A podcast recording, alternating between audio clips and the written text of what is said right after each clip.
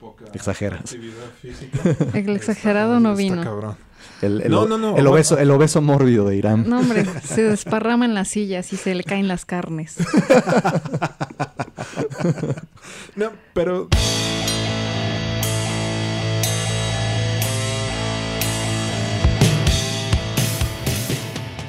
Bienvenido a La Sopa de Cactus, un podcast de cultura general en el que comentamos desde sucesos históricos hasta eventos actuales y cómo se reflejan en los diversos medios que consumimos.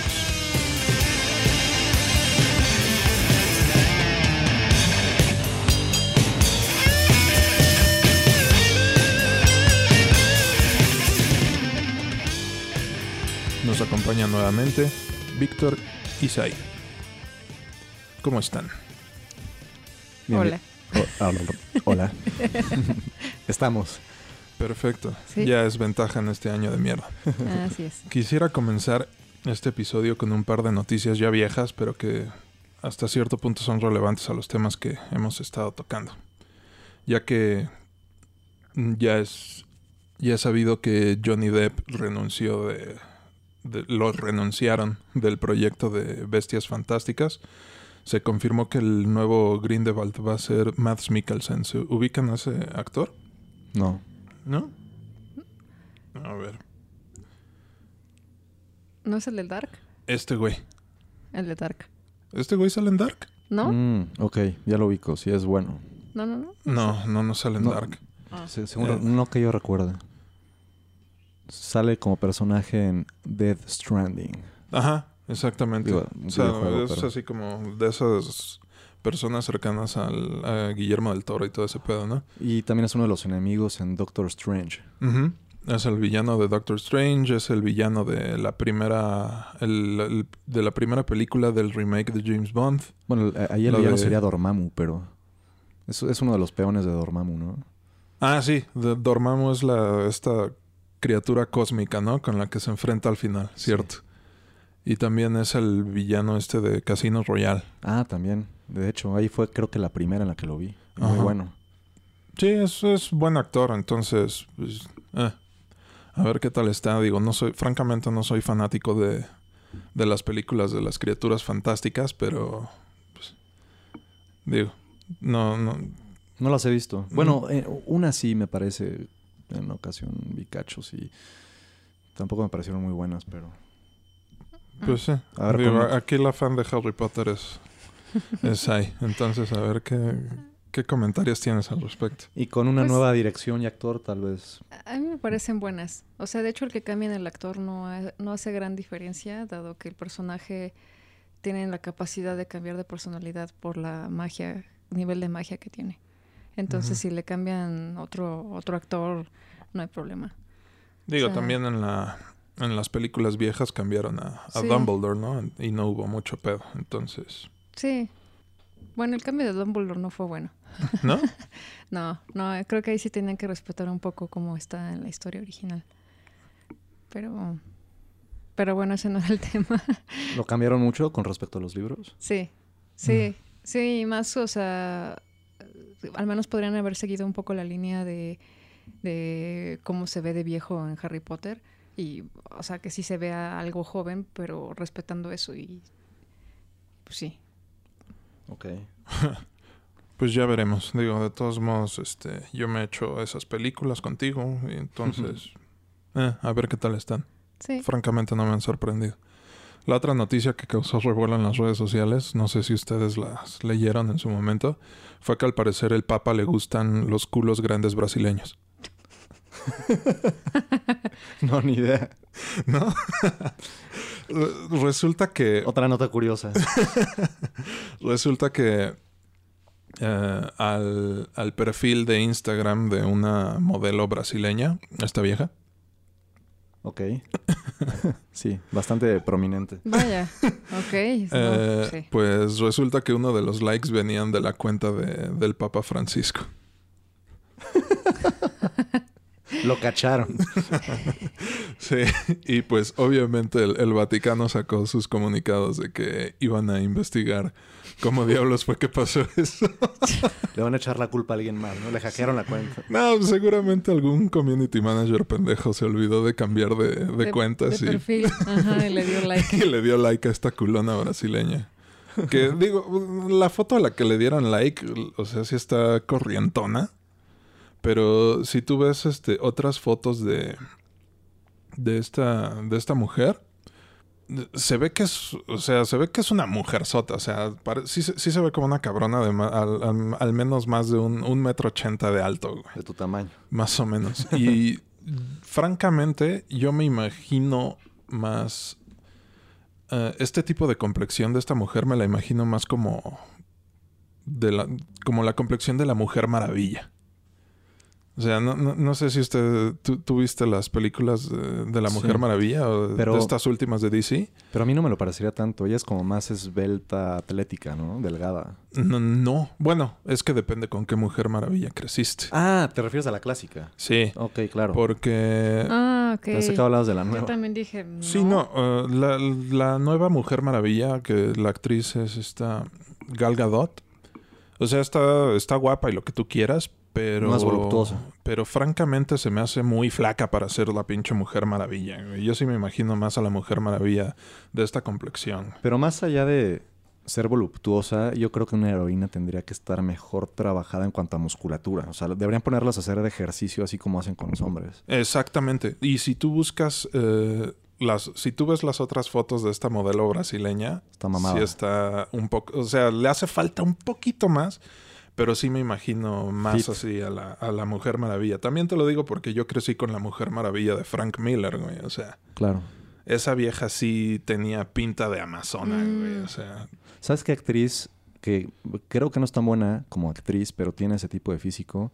No recuerdo el nombre, tal vez tú sí. Pero la que sale en la última película de... El, ¿Cómo se llamaban estas?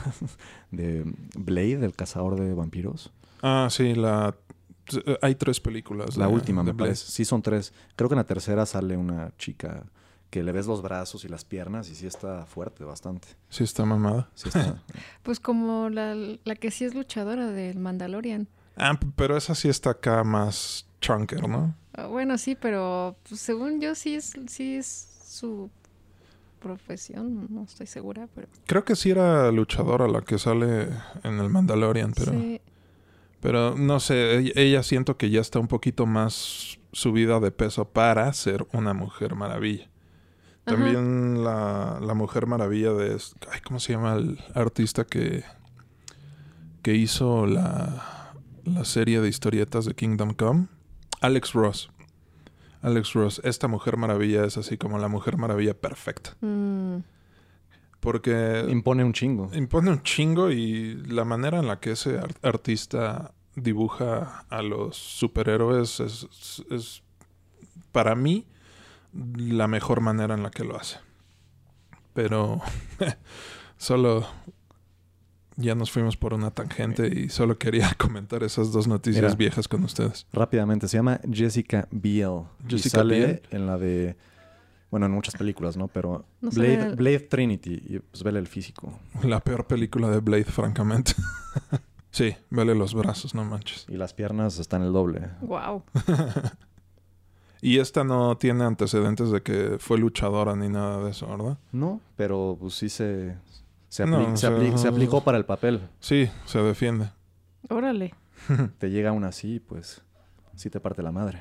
Claro. ¿No se veía así la de Terminator?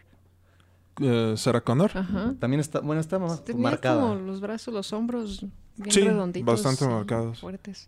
Sarah Connor, otra, otra víctima de, de la inclusión con la última película que hicieron de Terminator. ¿Cómo estuvo eso? ¿Por qué víctima? Pues te digo, no he visto la película, francamente, pero he leído críticas y todo eso, y pues dicen que es de esas películas que pecan de incluyente a la fuerza y de actrices, eh, heroínas fuertes, así forzadas y demás cosas. Ah, Pero tengo entendido que en la última película de Terminator, eh, el personaje de Sarah Connor en particular le dan en la madre a toda su historia. Ok. oh. O sea, no solo hablamos de su apariencia, sino del trasfondo. Y... Sí, no, bueno, su apariencia pues ya es de una señora grande Sí. que sigue partiendo madres, tal parece, pero que destruye en el papel de Sarah Connor. Otra personalidad, otra... ¿En qué sentido? No lo sé, no he visto la película, pero esas, esas son las críticas que yo he leído de fuentes en las que confío y pues quizás será, en algún momento veamos esa película, pero todo mundo que ya la vio te va a decir que es mala. No lo dudo. En fin, tú, te- Víctor, tenías unos comentarios respecto al capítulo pasado, ¿no? Ah, sí, como siempre. Eh, habiéndolo escuchado, siento que nos faltó mencionar un punto bastante importante de lo que hablan en la película del dilema, que tiene que ver con el tema de la vasta desinformación, atasque de teorías conspirativas y las manipulaciones masivas por parte de grupos políticos o hasta militares radicales en ciertos países que se aprovechan, que usan las redes sociales como herramienta para manipular gente, pero ya no en un aspecto individual publicitario, sino a gran escala. Sí, movilización de masas. Movilización Fue de muy masas. polémico, de hecho, la masacre de un grupo de musulmanes, ¿no? En, en algún punto de Asia, ¿no? Sí. que hay un, hay un lugar en Asia donde cuando tú compras un celular, así te viene preinstalado Facebook y entonces el acceso a la internet de la gente en ese lugar Es. Face- es Facebook. El internet Mm. para ellos es Facebook. Pasa en Asia y en África, un montón. Ajá. Y entonces en uno de estos lugares hay como movimientos políticos radicales y esto ha llevado a casos de genocidios. Sí. Fueron bastante sonados en su momento. Y creo que mm, nosotros no lo mencionamos, pero creo que sí lo tocan en este documental un poco. Ok. Bueno, y también te ponen un ejemplo dentro de la historia del, del niño que se vuelve adicto a la red social, que acaba en un grupo político, en una manifestación de un grupo radical con cierta tendencia política, y al final a él y a otra persona los agarran y los, los detienen los policías Sí, exacto. Mm. por lo mismo, ¿no? Entonces, el Sí, extremo claro. más grande es esto de, de la manipulación de masa, sobre todo en lugares en donde no, no tienen otros medios de acceso a información tan inmediata. Exacto. Eh, sí lo mencionábamos, la cuestión de los echo chambers y todo esto. Y pues nada más esto es como las, las mayores consecuencias. O sea, En- donde ya hay consecuencias mortales y esto se refleja y en, masivas en genocidios ya. claro, en justo el tipo de poblaciones más desinformadas e ignorantes, más fáciles de manipular, Claro. con eh, pues rollos tendenciosos fuertes. De Sí, de- al final de grupos políticos que quieren militares. control- controlar una, una narrativa. Sí, sí. Y el otro punto, que tampoco dijimos como recomendación, simplemente para no estar tan pegado a esto, a, estos, a estas redes sociales y aparatos, creo que el- lo más sencillo que podemos hacer es empezar por desactivar la mayoría de las notificaciones, Claro. excepto las que sean pues más importantes. Sí, mm, ahora sí que dejarlo en lo necesario En lo y necesario. listo, ¿no? Sí. Sí, sí, luego sí es molesto que te estén llegando, ruidi- tu teléfono esté vibrando y, y haciendo ruidos todo, todo el tiempo. Todo el O, tiempo. o abrirlo y notarlo lleno de puntos rojos, Ah, sí. cientos, decenas o hasta cientos de puntos rojos por todos lados, ¿no? Ujú. Porque hasta el simple hecho de quitarlo te quita, te, te- te Sí, quita tiempo. Y te distraes, o sea, en vez de cerrar algo, ves el punto rojo y Ya por, te vas a por otro. querer quitarlo ya te fuiste a otro y otro y ya. También dicen que, como hablando de estas cuestiones de notificación y todo eso, eh, hay gente a la que le pasa que ya siente que su teléfono está vibrando cuando, Ah, sí. cuando Mm. no es verdad, ¿no? Sí. O sea, ya, es- ya les generan una especie de ansiedad o estrés o, o algo así. Un trauma. sí, entonces pues está lo de la desactivación de notificaciones y también, obviamente, no dejarse llevar por grupos extremos nunca. Siempre tratar de buscar el otro lado, la otra parte. Ajá, verificar la información que te está mandando tu tía por WhatsApp o algo así. Y Sí. también leer opiniones contrarias y diferentes para llegar a un punto intermedio. Hacerte un Tra- criterio. Hacerte un criterio. Uf, creo que eso es lo más difícil, ¿no? Además, sí. Pero hay que tratar de ser lo más imparciales posible. Sí, siempre siempre. buscar el- los, sí, a los que piensen diferente a ti. Es recomendable para ser una persona decente. Pero bueno, en fin. En fin. Spoilers para una película de casi ya 20 años. Tengo entendido que tú no la habías visto, Víctor. Pero... ¿qué Pero ya la vi. Esta, esta sí la vi. Qué bueno. ¿Qué les pareció 28 días después? Ah, pues hace... ¿Cuántos dijiste? ¿Cuántos años? La película ya tiene casi 20 años. ¡Wow! Y No, yo, y yo pues la vi sí. hasta que me la recomendaste hace unos días. ¡Wow! No, pues yo la, creo que sí la, la vimos cuando salió, ¿no? Mm, eh, a mí en su momento me llamó mucho la atención. Yo sí recuerdo haberla visto en el cine. Sí, creo que, creo que yo igual. Tiene lo suyo. Y probablemente, bueno, no probablemente, seguramente, eh, pues tenemos un criterio diferente ahorita que en su momento cuando Sí, salió. sí. Seguro, pu- a Iram seguramente le pareció mejor en aquel entonces que ahorita. A mí me sigue gustando bastante. La la verdad es que sí son las películas que envejecen bien. Y- Definitivamente. Y lo que sí es que verla en este contexto de una pandemia, sí te... Y una cuarentena. Y una cuarentena sí te, te, te afecta un poquito. O sea, cuando la vi, pues era de como de, ah, claro, ciencia ficción, apocalipsis, esto no va a pasar, ¿no? Un apocalipsis zombie X. Ajá, X, ¿no? Sí. Es como una más, pero está bien hecha. Me gustó que no es la película clásica de zombies. Te manejan una historia más personal y directa. Que habrá, habrá el mamón que te diga que "Eh, eh, de hecho no son zombies porque Bueno. no, no son reanimados en ningún momento. Son- Infectados. ah, Son, son, zombies, güey, no mamen. Humanos sin conciencia. Bueno, sí. Ajá. O sea, sí, sí, eh, técnicamente son rabiosos, pero pues, Sí. son- son pinches zombies, no mamen. Sí. A mí no, no me pareció buenísima. Sí, mejor que el promedio. Tiene buenas actuaciones en general, excepto algunos casos. Creo que está muy acelerada. Te presentan todo de una manera muy rápida, cómo van, cómo van cambiando de una cosa a otra.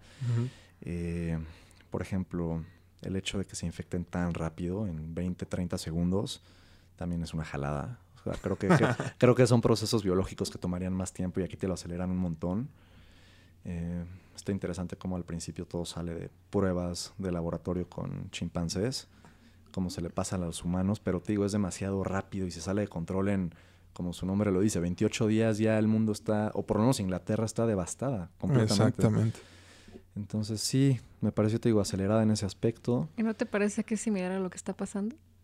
Bueno, pero esto está tomando mucho más tiempo y no es tan grave. Ah, No hasta donde sabemos, hasta donde sabemos. Digo, no, no vemos rabiosos corriendo por la calle No. todavía. Están Obviamente infectados, no. están infectados de rage, ¿no? De, de- furia. Sí, de Sí, furia. así le dicen, rage virus. Sí, y, y los chimpancés no cambiaban su apariencia, solo estaban muy agresivos. Los humanos sí se, se degeneran mucho más cabrón. Pues sí. O sea, es un, es un virus que le- les acabó pegando mucho más a los humanos que a la fuente que son los chimpancés. Claro.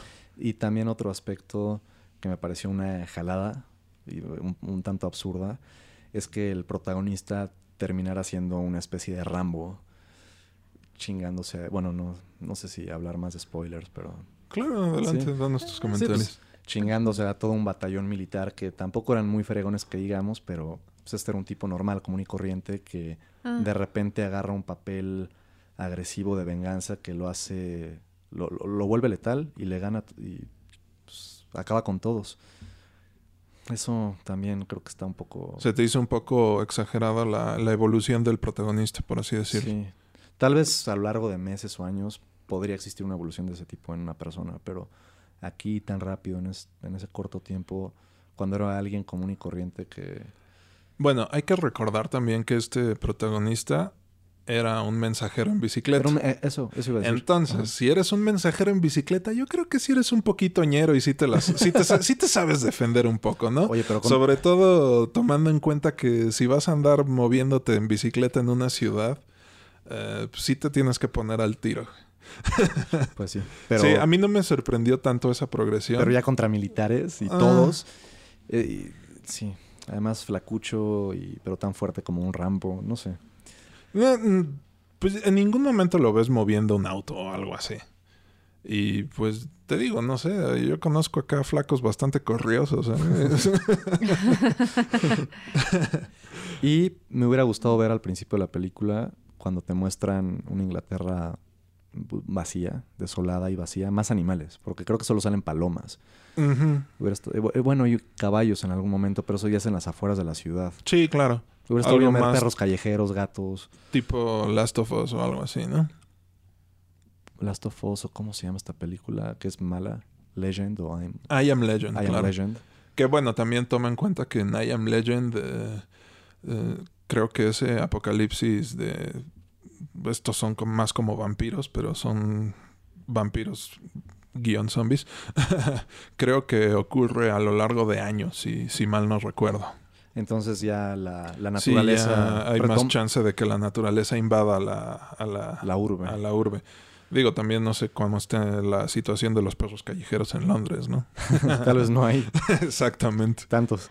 Y o sea, toma en cuenta, es un mes, o sea, Sí. en, en un mes cuánto desmadre vas a ver. De hecho, creo que las escenas de una Londres desolada Están bien hechas. están bien hechas y también me recordaron al principio de, de la cuarentena aquí en la Ciudad de México. No sé si cuando empezó todo este desmadre tú llegaste a salir a la, a la ciudad, encontrabas la ciudad vacía. Eh, Era, era impresionante. Sí, nunca antes visto.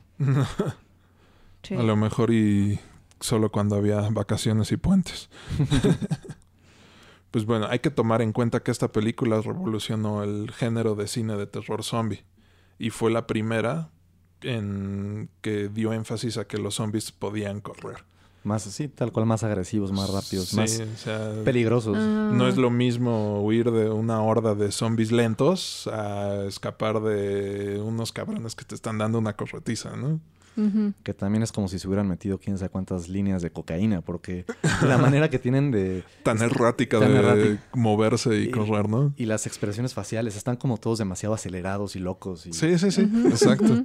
O sea, no es lo mismo ver así como a 10 cabrones lentos caminando hacia ti, eh, a ver a 10 cabrones así corriendo hacia ti, ¿no?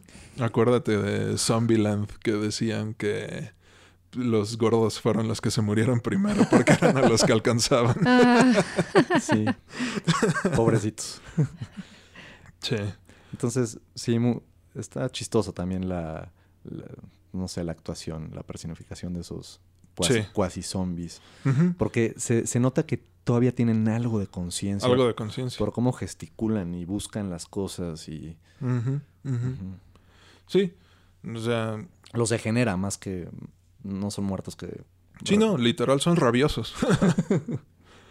Digo, hay que recordar que el género de terror zombie fue popular en los años 80 y hacia atrás con las películas de Romero, las de la noche, la noche de los muertos vivientes, todas esas. Sí. Y Evil Dead, la del- también las del regreso de los muertos vivientes, que eran los zombies que pedían cerebros, eh, brains, ¿sí? ¿Sí se acuerdan? Sí. O sea, y durante los 90 las películas que salieron no causaron tanto ruido y los zombies tuvieron más protagonismo en el mundo de los videojuegos. Creo que el caso más sona- del el que Más más, conocido. más conocido es Resident Evil, ¿no? Sí, sí. Que también empezaron siendo zombies lentos y torpes. Exactamente. Yo me acuerdo del juego de antes de que se pusiera de- antes de que saliera el PlayStation y todo esto, yo me acuerdo del juego de Super Nintendo de Zombies Ate My Neighbors. ¿no? Buenísimo.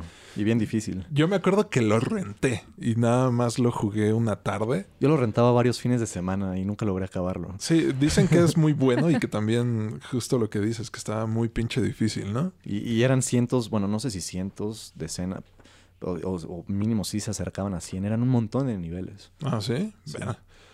Qué bueno, ya para un con voces bien difíciles. mm, ya para un juego de Super Nintendo pues ya no era tan tan cabrón, ¿no? ¿En qué sentido? ¿O cómo? Eh, de- de- el, el que fuera tan extenso el juego. Bueno, ya había juegos extensos en la plataforma, claro. Sí. Era bueno. Con, es- pistolitas de agua bendita. Era, era tu arma básica. Pistolas de agua, pero con agua bendita para quemar a los zombies. Mira, eran como los zombies de Rec. que eran zombies por posesión demoníaca y no otra cosa. Ah, claro. Digo, el que yo sí jugué un chingo fue Resident Evil. E inclusive los juegos que dicen que son malos, a mí también, también los jugué y también me gustaron. Fan. Sí, me, me gustó el... Bueno, el, no, no jugué el 6. Y ya a partir del 6 ya, ya no jugué más juegos porque también me quedé atrasado en cuanto a consolas y todo ese pedo.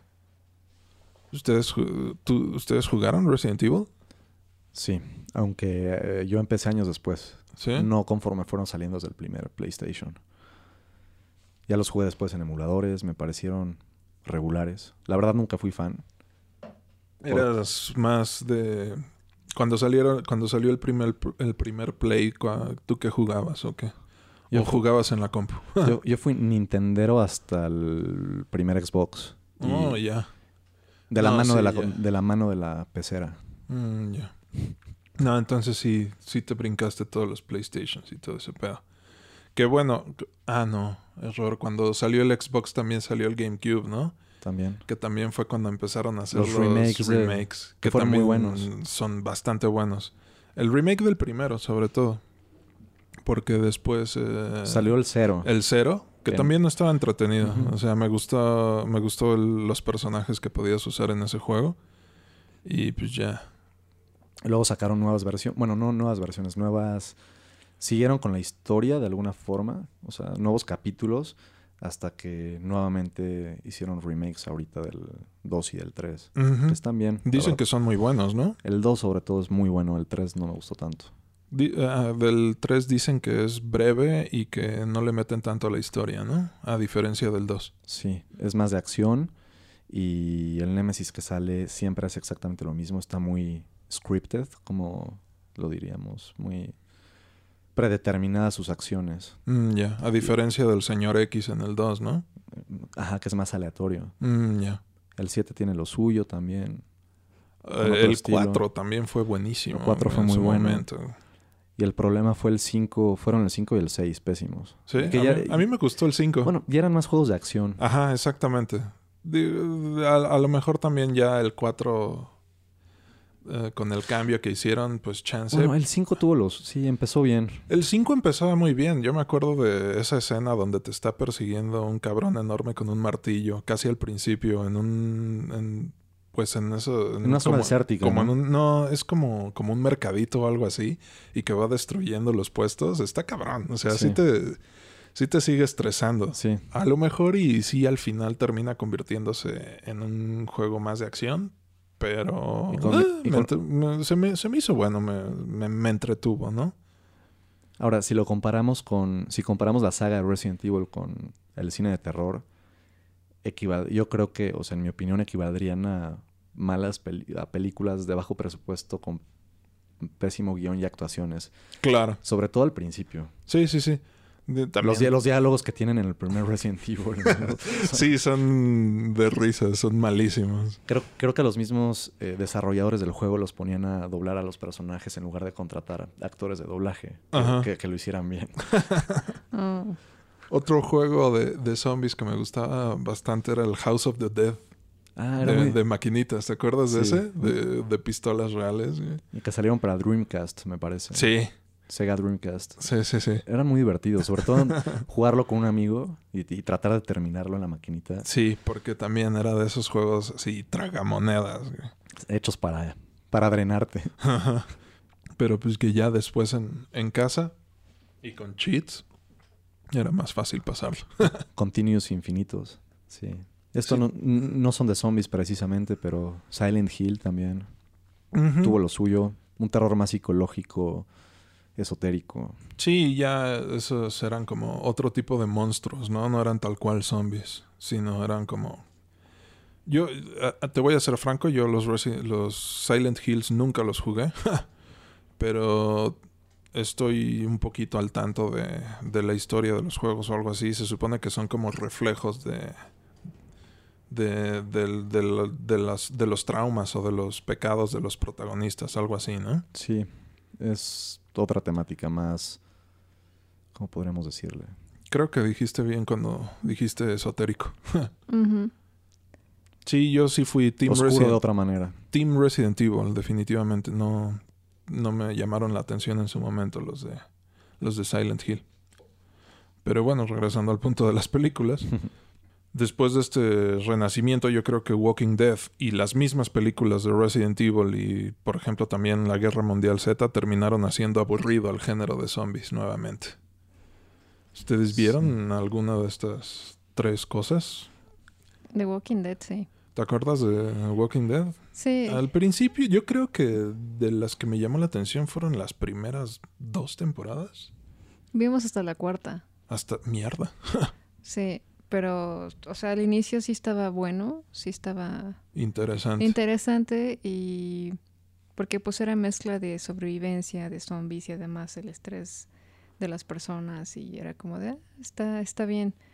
Pero ya después ya era más drama que otra cosa, ya eran, se inventaban personajes. Me acuerdo del del ojo parchado, es el único que me acuerdo. ah, cierto. No sé.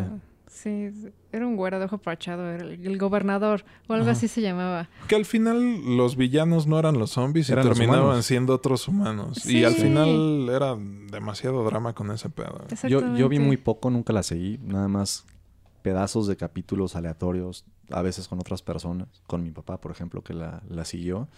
Y justamente como dicen, ¿no? Al final eran más unos grupos de humanos contra otros. Que, que, que, que eso no, no estuvo mal. Me, me, me gustó cómo, cómo te muestran lo peor de la condición humana. Más allá de los zombies.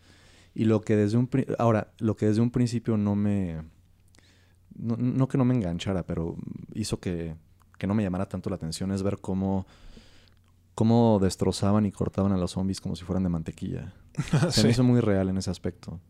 Llamó la atención por el gore que tiene, por lo explícita que era, pero Sí, en su momento, bueno, supongo que todavía debe de tener buen gore. Creo que Greg Nicotero era el que era supervisor de los efectos especiales de esta serie, hasta donde yo la vi. Y pues ese güey es un mago de los efectos especiales. está muy bien hecho en ese aspecto.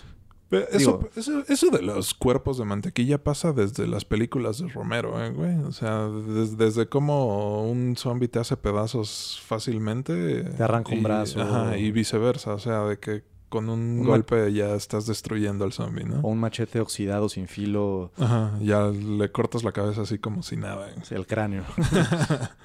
Pero sí, y bueno, pues no se diga de las películas de Resident Evil que son malísimas. Sobre todo si te gustan los, los videojuegos. Nada que ver, sí. Nah, estas pinches películas son fatales. Además, no entiendo si, si, la historia, si la historia ya era decente. Bueno, el guion nunca fue muy bueno, pero la historia, el trasfondo, algunos personajes, o sea, podía ser interesante, daba, daba para mucho más. Y el caso es que no entiendo si, o sea, por qué si, si ya existía una buena base, acabaron ca- cambiándola tan cabrón. Con sí, otros, no, se con otros inventaron personajes. otros La personajes. prota- La, protagonista no existe. eh, otro tipo...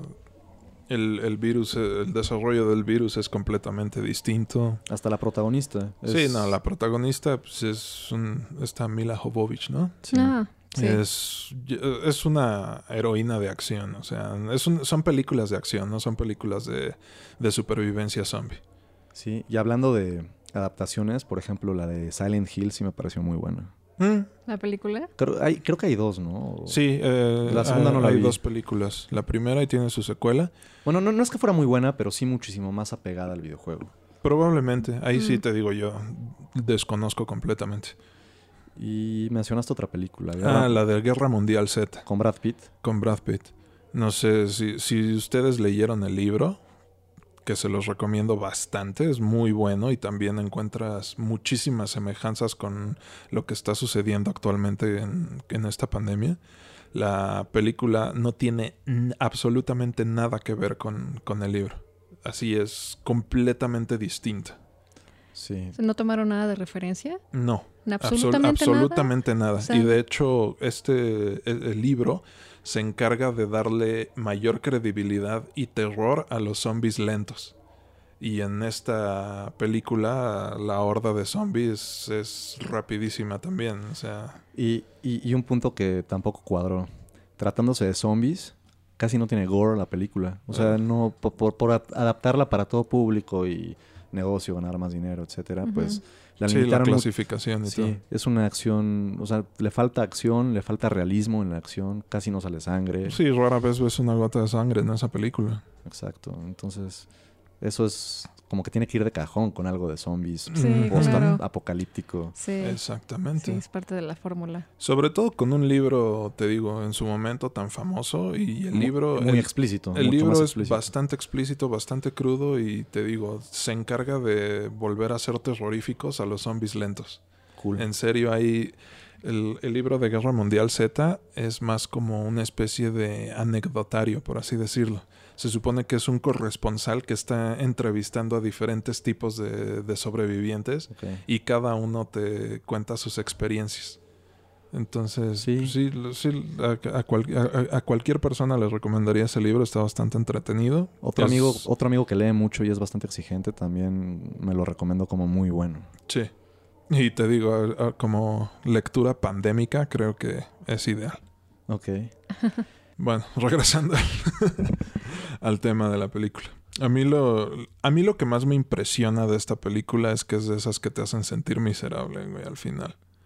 No sé si, si, si a cualquiera de, a cualquiera que le guste Last of Us y ve esto, creo que se va a sentir identificado y le va a gustar. O sea, yo creo que lo más impactante de esta película, el final, Los mismos humanos. Perdón que te interrumpa, pero... Sí, le- los, entre los humanos, entre la, la- la fotografía de esta película. Muy deprimente. Ajá, eh, es justo esta atmósfera que te genera. No sé ustedes qué crean al respecto.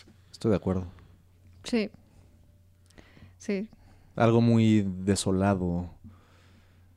Mm, Doom, como decíamos, muy Sí, miserable, miserable. triste, deprimente. deprimente.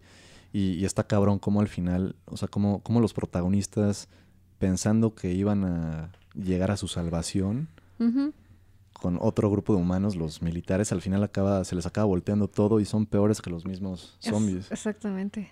Tú mencionabas ahí que esta película, a mí- algo que me gusta de esta película también es la atemporalidad. O sea, tú lo Mm. mencionabas, esta película envejece muy bien, ¿no Sí. creen? Sí, sí, sí, bastante. Sí, no se siente que... O sea, no tenía idea que tenía 20 años. Yo creí que tenía como unos... También me lo imaginaba más reciente. Y hasta, Sí. eh, y empezando hasta por cómo está filmada, ¿no? El, No sé si le meten un filtro ahí o son las cámaras que usan, pero Tengo entendido que esta película la grabaron con cámaras de, de baja calidad a propósito. O sea, es, es, es intencional que la fotografía de esta película se vea así, como de baja calidad, Que se ve el Conjuga grano, muy bien. ¿no? muy granosa. conjuga muy bien con la atmósfera de la película y, como dices, la, la, la vuelve atemporal. En ningún momento, por ejemplo, ves un celular viejo o algo así que luego, luego te la hace anacrónica, por ejemplo. ¿Sabes qué me choca? Eh, haciendo un paréntesis, no tiene nada que ver, pero en un montón de, de películas y series he notado que o sea, hay gente usando el celular como parte de la escena y tiene la pinche pantalla apagada. ¿No, ¿No lo han notado? No. No. no. Sí. Otra, otra, otra cuestión que me gusta mucho a mí de, de esta película es el soundtrack. Ah, también. El soundtrack también te genera un chingo de atmósfera en esta película en particular. Y de O sea, emoción, te deprime. Sí, los cañón. momentos tranquilos, ¿no? Se sienten más como una especie de calma antes de la tormenta que otra cosa. O sea, cuando hay silencio es cuando está tranquilo, ¿no? Cuando Ajá. empieza la música es cuando ya iba a valer. Ya valió madres, pero te digo, es esa tranquilidad que al mismo tiempo te estresa. Ujú. o sea, sí, no, porque no, es un y no es un silencio absoluto, pues sí le meten como Sí, sí, to- sí, sí, tonalidades. y- claro, claro.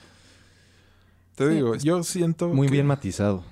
Yo siento que las personas que hicieron Last of Us vieron esta película y se basaron mucho en, en ella. Sí. Y pues, no sé ustedes, pero yo sí me emputé cuando Godspeed You, Black Emperor, vino y no los pude ver. ¿Eh? ¿Eh? ¿De qué estás Parte- hablando? un, la- la- ¿Un grupo de música o qué? Sí, así se llama la, la banda que la banda que agarraron para hacer la, el soundtrack de esta película. Bueno, algunas de las canciones que salen en esta película. Se llama se llaman Godspeed You, Black Emperor. Y Pues hicieron buen trabajo. Es, es, es muy buena banda, es acá de ese post, el que le llaman post-rock o algo así. Pero pues sí es una banda, una banda instrumental bastante buena, bastante atmosférica, por así decirlo. O sea, ese sonidito, el, el que está, el que aparece casi durante toda la película es, es de ellos. Ya. Sí, esas notas de, de guitarra tranquilas. Sí. Parte de lo que decíamos de cómo matizan las escenas. Sí, no, y que te digo que O sea, yo sí sentía los momentos calmados y callados de esta película, los sentía Tensos. tensos y como de que algo malo está a la vuelta de la esquina en cualquier momento, ¿no? De que esa paz no les iba a durar mucho Ajá, más. Sí, o sea, esa sensación de que nadie está a salvo con... O sea, a lo mejor y a ti se te hizo un poco exagerado, pero la muerte tan súbita de los personajes... Así de, ya se contagió, mátalo antes de que me mate a mí en 20 segundos. Exactamente. Es bueno, así de que me como contagie, pues. Ajá, Ajá. es de que, güey, nadie está a salvo, ¿no? Y, y aparte no tienen chance de, de como de cubrirse la herida y seguirle porque van a cambiar rápidamente. Sí, sí. Sí. El, el- el primero que muere por parte de los compañeros, Ajá, la negra y su amigo, ajá. Eh, me imagino perfecto la escena en la que pues tiene una herida en el antebrazo y le dice, "Eh, espera, como, "Oh, wait. Sí, me, me- imagino a mí en ese tipo de situación de puta, espera, no me Y mates lo, ahora. ha- lo hacen mierda al final, Sí. ¿no? Es también, Sí. te digo, esas eh, algo que, que también tiene muy bien esta película y también su secuela es la cómo te pintan a la, la- un- una violencia más cruda, ¿no? ¿No creen? Más cruda. Sí. Es que, No sé. es que imagínate tener que matar a tus familiares o mejores amigos, a Iram. Ah, claro. Sí, ya, ya valiste y al, al contagio no le queda de otra más que Sí, dej- no. dejarse. Es Y es- como- Sí, ahí no, te sale tu instinto de supervivencia. O sea, no tienes de otra más que chingártelo. Sí, la- eh, piensa en otras películas que has visto, ¿qué pasa cuando le dan una cuchillada a, una, a un personaje o les dan un machetazo o les dan un balazo? O sea, es así como de, "Ah, me dieron un balazo y ya, ¿no? Ajá. Aquí balean a alguien y va para abajo. Sí, Aquí sí, sí. agarran a machetazos a alguien y grita 20 segundos y, y ya, o sea. Cinco segundos, sí. Sí. sí está más real y crudo en ese aspecto. Sí. Bien ejecutado. Y sí, es creo que lo más feo. Sí, o sea, el funcionamiento del virus en estas películas, también te recomiendo que veas la secuela. Es que sí. ¿Ah, ¿hay secuela? Sí. Pues sí, justo de la secuela, la, la primera escena es la que yo tengo así súper grabada en la cabeza porque vuelven a utilizar esa música, pero la, la ponen así en un momento, o sea, todo lo que está ocurriendo, el lugar donde está ocurriendo y esa música es así perfecto. La veré, te, la veré. te genera una tensión Te se genera- muy cabrona. Ajá.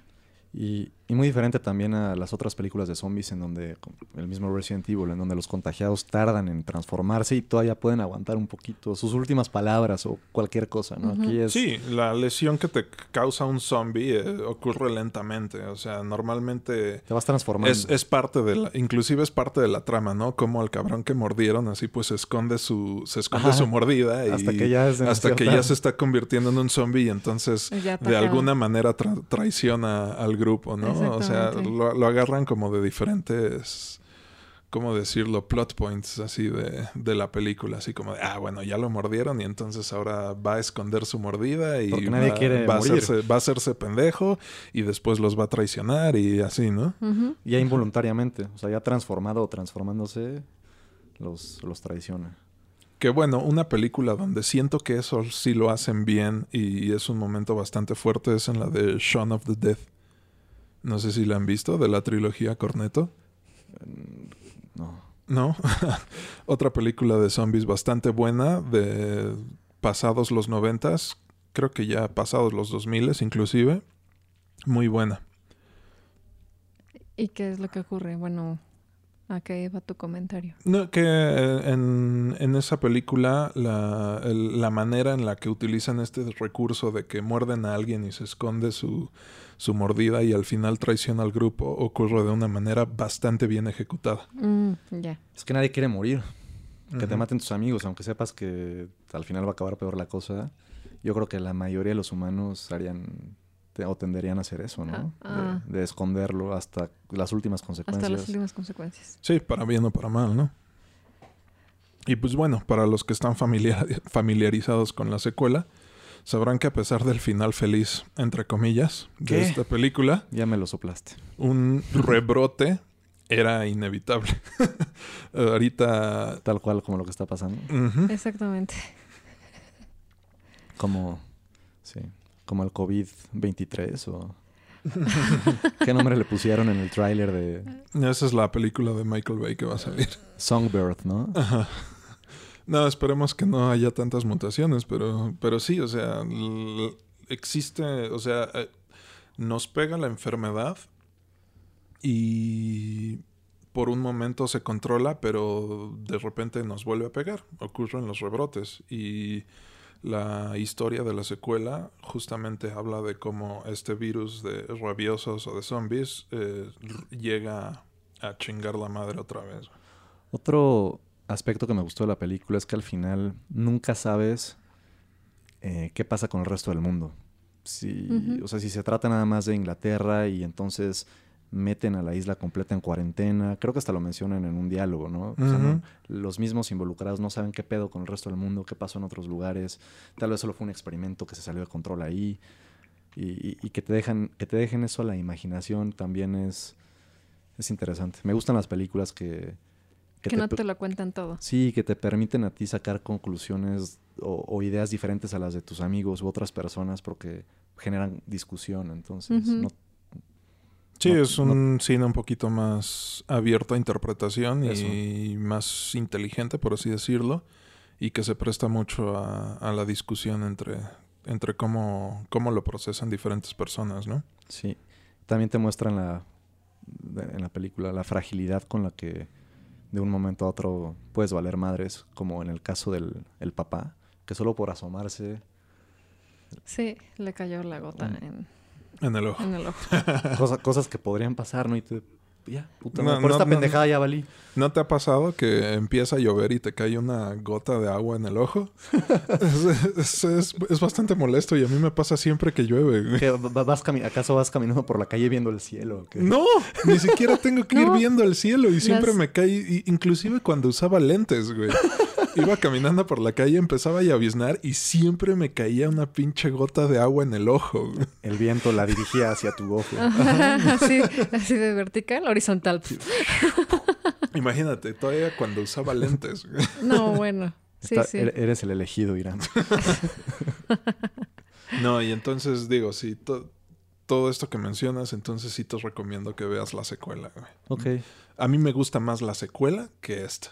va. Y pues de hecho eh, eh, existe, de- está en, ¿cómo le llaman esto? El infierno creativo, por así decirlo, de que se, se han, se han estado planeando por años también una tercera secuela. En este caso sería la de 28 meses después. O sea, la primera película es 28 días después, la segunda es 28 semanas después y, Ah. y saldría una tercera que sería 28 meses después. ¿Y sabes por qué le pusieron 28? No, Ni bueno, debe, Siete, de- siete- cuatro semanas de siete días, ¿no? debe existir alguna Pero- trivia, pero... Pero me, me llamó no la estoy- atención que no no- estoy enterado de eso. Porque igual podrían haberle puesto un mes o 30 días, pero fueron justo 28. Sí, pues casi un mes, ¿no? A lo mejor Sí. y es... o, es- o las es- cuatro semanas es esta, cerradas. es esta cuestión de, del tiempo. O sea, de que todas las cosas ocurren demasiado rápido, por así decirlo. O al menos así yo lo interpretaría, Sí. ¿no? Y pues digo, ya lo habíamos mencionado, pero las semejanzas con la pandemia actual son bastantes y, y sí, te, sí te invitan a la, a, la, a la reflexión, ¿no creen? Sí. Pues eso que decías de la, de la gotita del ojo, o sea, una gotita, Sí. pues es equivale a lo que pasa aquí. O sea, Que tú si lo no- dijiste. Ah, bueno, yo lo dije. Pero a eso íbamos. Pero bueno, o sea, mi punto Sí. es como que algo tan chiquito, pues te puede infectar. O sea, es como pues nosotros igual. O sea, si no, no, no desinfectamos todo o nos faltó un pedacito, ahí puede estar esa madre y ya valimos. Sí. O alguien estornudando a metros de ti en la calle, que por el cómo está soplando el viento en ese momento, pues lleva a que alguna partícula con el virus Entre a ti, ¿no? entre a ti por los ojos, Sí. la, la nariz, Sí. boca. Sí, sobre todo con, o sea, esto, creo que esto es lo que también ha hecho que mucha gente eh, piense, se lo tome de, de una manera más conspiratoria, de que como se trata de una enfermedad nueva, ahora sí que día con día se descubren cosas nuevas y se van, ellos mismos se van contradiciendo, ¿no? Los, la, la comunidad Científica. científica se contradice, pero mucha gente no, con, no, no está consciente de que así funciona el método científico. Pues sí. En base a la experimentación, descartación y todo eso. No me acuerdo de los pasos, pero pues sí lo... Pero vas, vas filtrando, vas, vas es una cosa descartando. que ves en secundaria. Búsquenlo. Ajá. Método científico. Aprendan un poco. Hay que considerar que conforme avanza el tiempo hay más y más pruebas que apuntan a que esta enfermedad es causa de una posible fuga de un laboratorio y que la teoría del mercado de animales fue parte del encubrimiento del, del gobierno chino. Claro. ¿No? Que no lo dudaría. Nunca vamos a saber nosotros de dónde salió realmente, pero, pero sí podría imaginarme perfectamente que hubo humanos involucrados. Sí. Yo recuerdo que a principios de este desmadre todos los noticieros estaban maravillados con que se construyó un hospital entero en una semana. ¿Se acuerdan de eso? En China. Sí. Sí. Pero rara vez mencionaban que el gobierno chino desapareció a los doctores que dieron el pitazo de la nueva enfermedad. Sí hubo demasiado encubrimiento ahí. Demasiado. Esos son los problemas con un gobierno autoritario. Que la misma... Con toda la política, ¿no? Eh. Dijo, hay en algunos lugares en los que al menos gozamos con un poquito más de libertad. No, sí. Sí, sí, sí. O el... A ver... Pero bueno, laboratorio o mercado de animales, en la película es ambos. Es un chingado laboratorio y Con un- animales adentro. Con animales adentro y es el animal el que termina pasándoles el virus a la gente que estaba ahí adentro. El, Y- el virus de Batman. Ah, ya, claro, sí. Claro, el murciélago. Y si bien por un momento nuevamente nos ponemos nuestro gorro de papel de aluminio conspiranoico y correlacionamos que esta pandemia comienza cuando las cosas se le están saliendo de control en Hong Kong al gobierno chino, Y al mundo entero, económicamente hablando. Y en su momento, la Organización Mundial de la Salud tuiteó que esta nueva enfermedad no era infecciosa entre humanos. Muy raro eso, ¿no? Francamente, esta enfermedad, como un arma biológica, no funciona. Em, pues no sabemos, porque por cómo están cambiando las cosas, como dices, ¿no? La efectividad de esta enfermedad como arma biológica, yo creo que depende de la perspectiva con la que lo mires. No por, lo sé. por cómo está dando, cómo está dando también chance a, a los gobiernos y a las organizaciones y empresas, bueno, corporaciones, etcétera, a, a cambiar un montón de, de, meto- de metodologías y, o sea, va de la mano con este supuesto cambio de orden mundial, la digitalización, cómo se han parado las cosas. Que claro, no dejan de ser teorías conspirativas, pero también hay una correlación ahí. O sea, les está dando espacio y oportunidad a que muevan muchas piezas. Yo Bueno. también pienso lo mismo. O sea, creo que yo creo que esto tiene un fin. Bueno, ya es muy personal lo que estoy diciendo, pero sí. Creo es que un tiene distinto fin. tipo de arma. Sí, sí, o sea, porque le dio la madre a la economía, Sí. para empezar. Y, y- y- y una economía fastidiada es el pretexto o razón perfecta para reorganizar las cosas. Ujú. Sí, porque ya estás débil y entonces pues ya te pueden atacar. Sí, la digitalización, eh, las nuevas, eh, la, la idea de desaparecer el papel moneda, Ujú. más control en todo.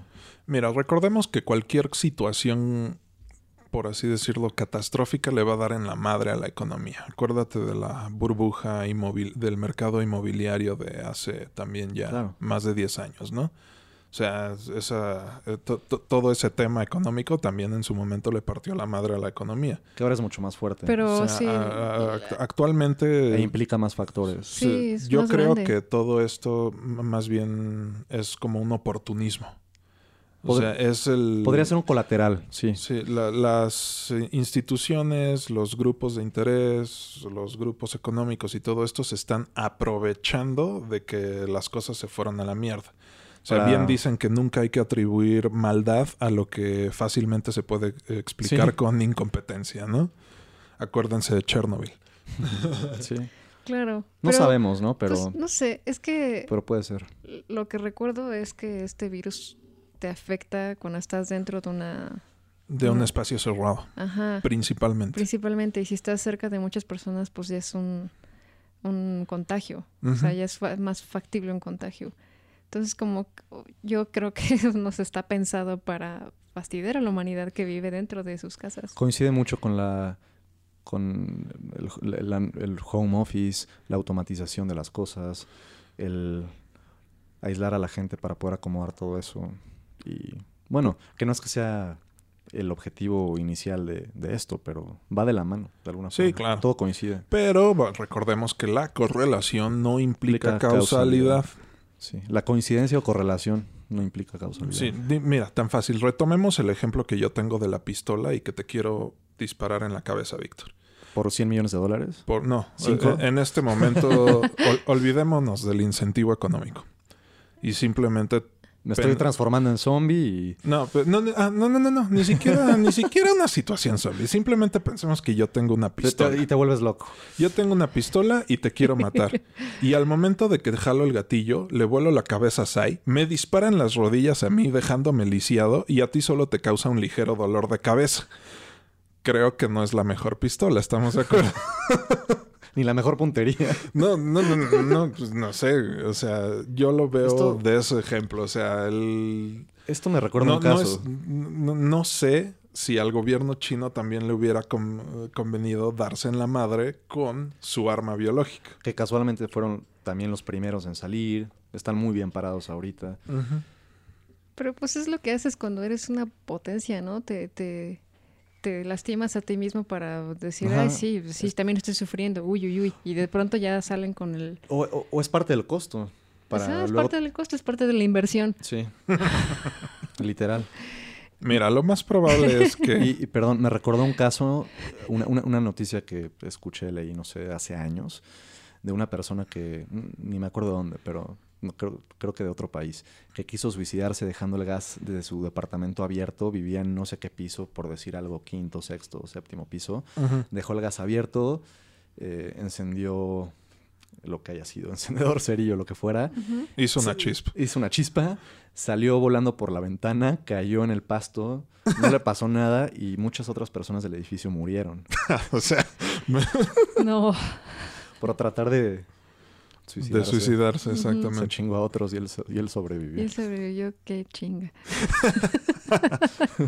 Digo, lo más, yo pienso que lo más probable es que la hipótesis de que este virus escapó de un laboratorio es que, como dices tú, Sai, eh, era una enfermedad bien cabrona y que la estaban estudiando Sí. por ser una enfermedad bien cabrona y por alguna pendejada terminó en todo este desmadre. Acuérdense de Chernobyl. Por alguna pendejada. sé, pero no creo que sea una pendejada. Es que en pueden ser tres factores. O bueno, tres no factores, posibilidades. O una pendejada, o un loco con malas intenciones, o.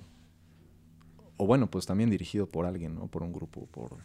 O sea, totalmente intencional. Sí, que haya sido, que esa fuga haya sido intencional. Plane- Yo- planeada. Yo es lo que pienso que, que fue intencional. Mira, a mí esto me recuerda a la serie de Chernobyl. Sí, claramente. O sea, Claramente. Es Y un- no me sorprendería que dentro de 10 años salga la serie de, del coronavirus donde te expliquen cómo pasaron las cosas. ¿Tú no viste la serie de Chernobyl de HBO? Dicen que es buenísima, ¿no? Es buenísima, buenísima. buenísima. Sí. O sea, esta es otra de esas, de esos, de, de esas Joyas cinematográficas. no, y y de que además te generan una atmósfera pesada como la chingada. Aquí sí, sí sientes así, eh, mientras ves esta serie, sientes todo el peso de, de la opresión, La opresión. Del, del gobierno soviético. Así está muy, muy cabrón. Igual el tratamiento, o sea, a- así como en 28 días es como que se ve el grano, aquí el tratamiento de color es frío. Frío y como verdoso y azulado y, y como que lo cambian dependiendo de la intención que quieran eh, generarte y sí, sí, sí lo sientes, o sea, sí está... Sí, hay mo- sí, son, son momentos muy impresionantes. Es una serie que te digo, genera igual una atmósfera muy cabrona y que en lo que en su momento pensaban que era una especie de ataque o algo así, simplemente fue la pendejada de unos cuentos. Pues sí, puede ser también eso. Digo, así, si, en serio, si escuchan a alguien decir que la actual pandemia es un ataque biológico, siéntanse en toda la libertad de decirles que están bien pendejos. O sea, si tú quieres hacer un ataque biológico, para eso está el anthrax, güey. U otras cosas que seguramente ya tienen preparadas. Sí. Sí. Aunque pudo haber sido un- el, el ataque biológico más sutil, mejor planeado e inteligente. Para que no te des cuenta que es un ataque biológico. Mm. Mm, bueno, pero solo por eso tenemos puestos nuestros gorros de, Porque, de papel aluminio. porque, el- porque lo que es irrefutable es que el resultado del COVID va a ser un mucho mayor control en un montón de aspectos sociales. Claro, Entonces, Sí. eh, ayudados por la tecnología y, y todo este pedo. Y Sí. quien tenga tecnología. Sobrevivencia del más fuerte. que puede ser o un derivado, o un, que puede ser un derivado directo o un colateral, pero como sea va a llevar a eso. Sí. Y aparte, o sea, ahorita que hablaste de Chernobyl, este, pues después de tantos años, esa madre sigue teniendo Consecuencias. consecuencias. Y, y la, como la, la burbuja que le construyeron ya se cayó y, y tuvieron- Construyeron otra hace relativamente poco. Ajá. O sea, y O todavía... sea, pero todo eso está planificado. O sea, estaba, estaba pensado que la primera estructura que está aislando el reactor que estalló se iba, iba a colapsar en algún momento y tuvieron que construir una estructura encima de esa estructura para controlar todo ese desmadre. Sí, digo, lo que iba es que pese a tantos años, eso te sigue teniendo repercusiones. Sí. Sí. Y esta enfermedad tiene repercusiones en los humanos, o sea, puede afectarte en los pulmones, afectarte en tu condición. o El sea, cerebro es lo que más el es lo sistema más nervioso el es sistema lo que nervioso. dicen, ¿no? Sí, sí, y pues también está como la, la- la inten- no la intención, pero de que se pueda quedar como otra enfermedad de- estacionaria, como la influenza. Sí, Y, y, pues ya ahora tenemos otra más y esta es más peligrosa. esta es más cabrona. Esta está más cabrona, no es como la influenza que no, no, no te ataca tanto y no es tan contagiosa como esta. Y, y lo máximo que te puede provocar es una neumonía, pero no coágulos y... O sea, Sí. no, no, no te jode órganos. Sí. Sí, Imagínense que se descubriera que después de, de un año y cuatro meses te quedara ciego. Ay, estaría interesante. Bueno, horrible, ¿no? Pero, pero es muy cabrón. Hay un libro de... mm, Espero no cagarla. José Saramago, que se llama Ensayo sobre la ceguera, que me leí hace muchos años. También bastante recomendable. lo, En me donde de suena, rep- me suena. De repente, de un momento a otro, todos se quedan ciegos. Sí, sí, sí, sí. Entonces es la gente ciega so- sobreviviendo. Y lo interesante es cómo te muestran también lo peor de la condición humana en, esas, en esa Mm, situación. Sí, sí, sí. Sí. Sí me suena ese. Otro tipo de pandemia, otro tipo de enfermedad, mucho más Otro sutil, tipo de adversidad, De por así decirlo. Sí, que te pone en los apocalíptica. Ajá. catastrófica. Sí, catastrófica. Catastrófica. Sí, exactamente.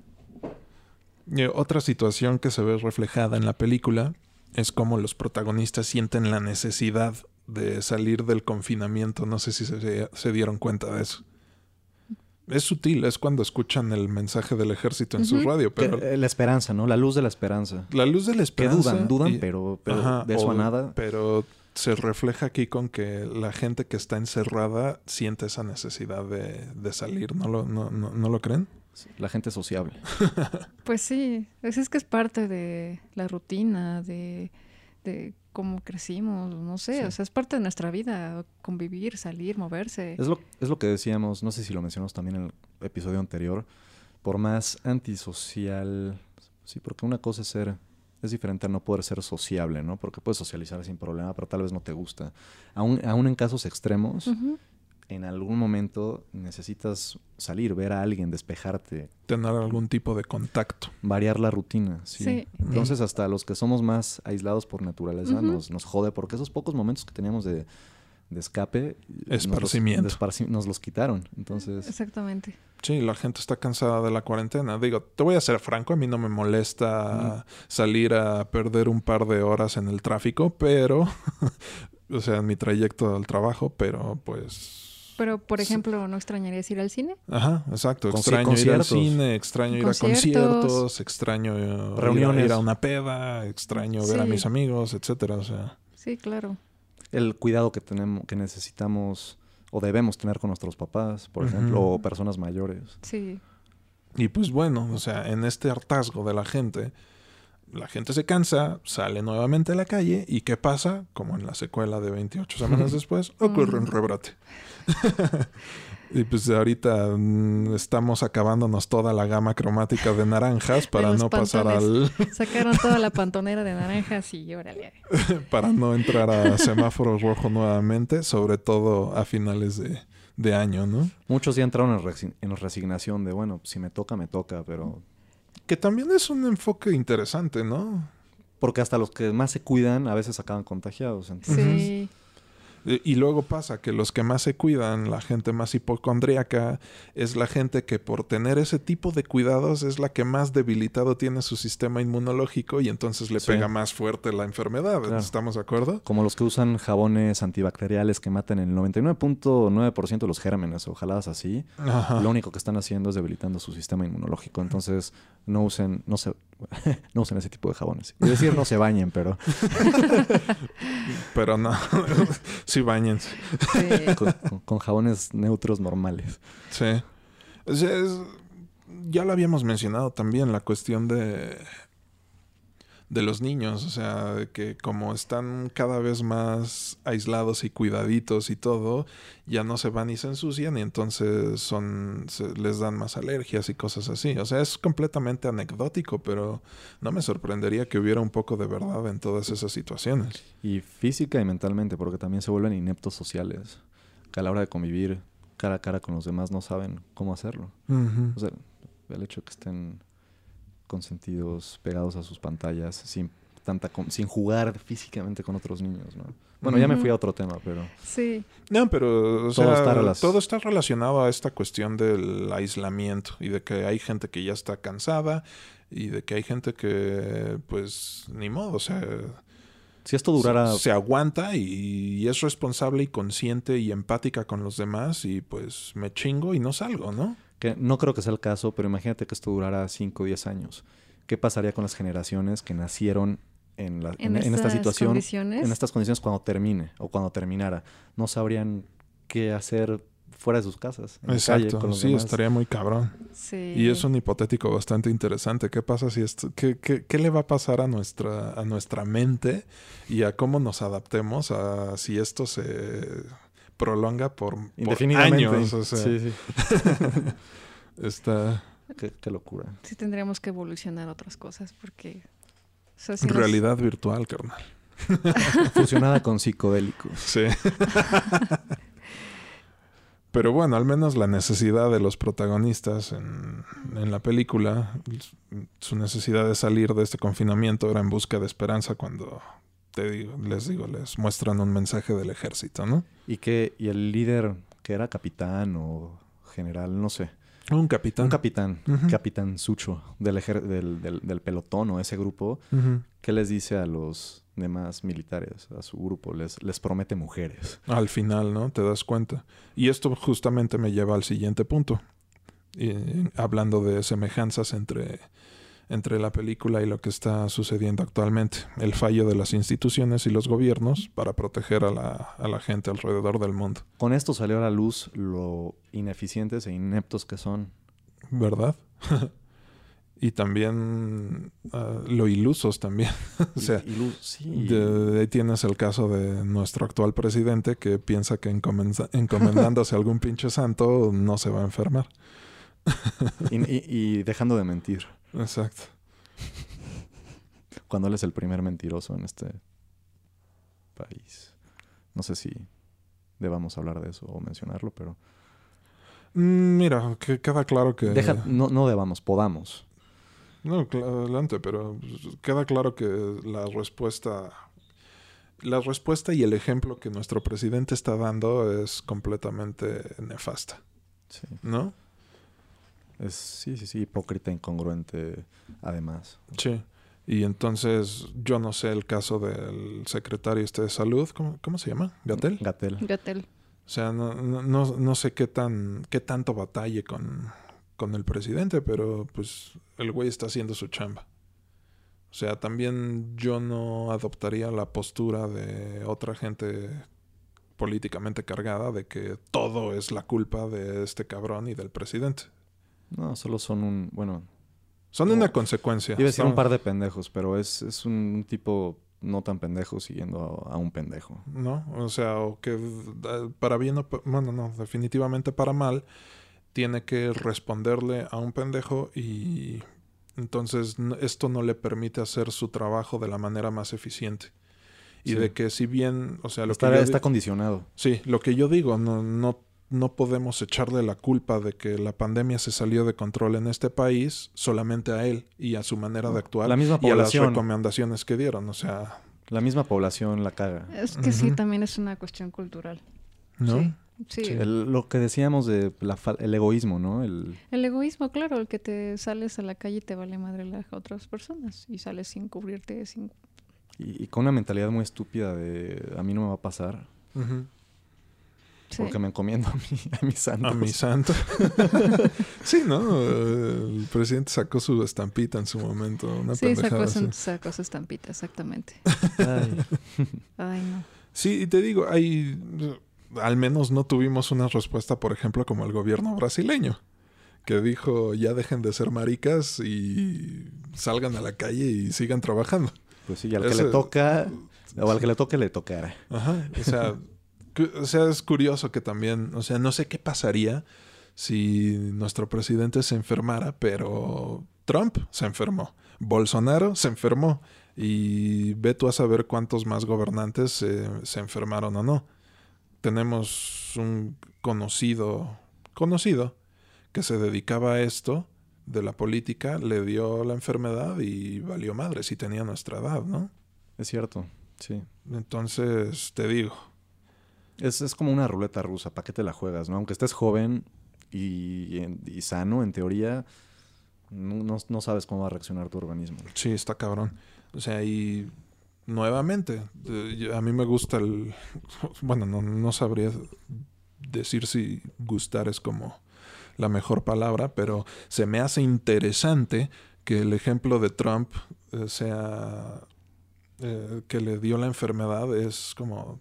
Me llama, me, me llama mucho la atención. El tipo está viejo, está gordo, come mal, no es la persona más saludable del mundo. O tal vez es mucho más resistente de lo que imaginábamos. Eh, le- pues evidentemente, o sea, porque le dio la enfermedad y el cabrón sigue vivo. o sea, Pero también le aplicaron este... Los mejores tratamientos. Ajá, sí, claro, o sea, no, no, no, van a no nos van a tratar igual a nosotros que a un pinche presidente. y, de, y de la nación más poderosa, poderosa del y acaudalada. Sí, Sí. o sea, igual y se estuvo muriendo y obviamente nadie nos enteramos, pero le metieron todo lo que pudieron y ya está. Tal vez es un doble, un clon.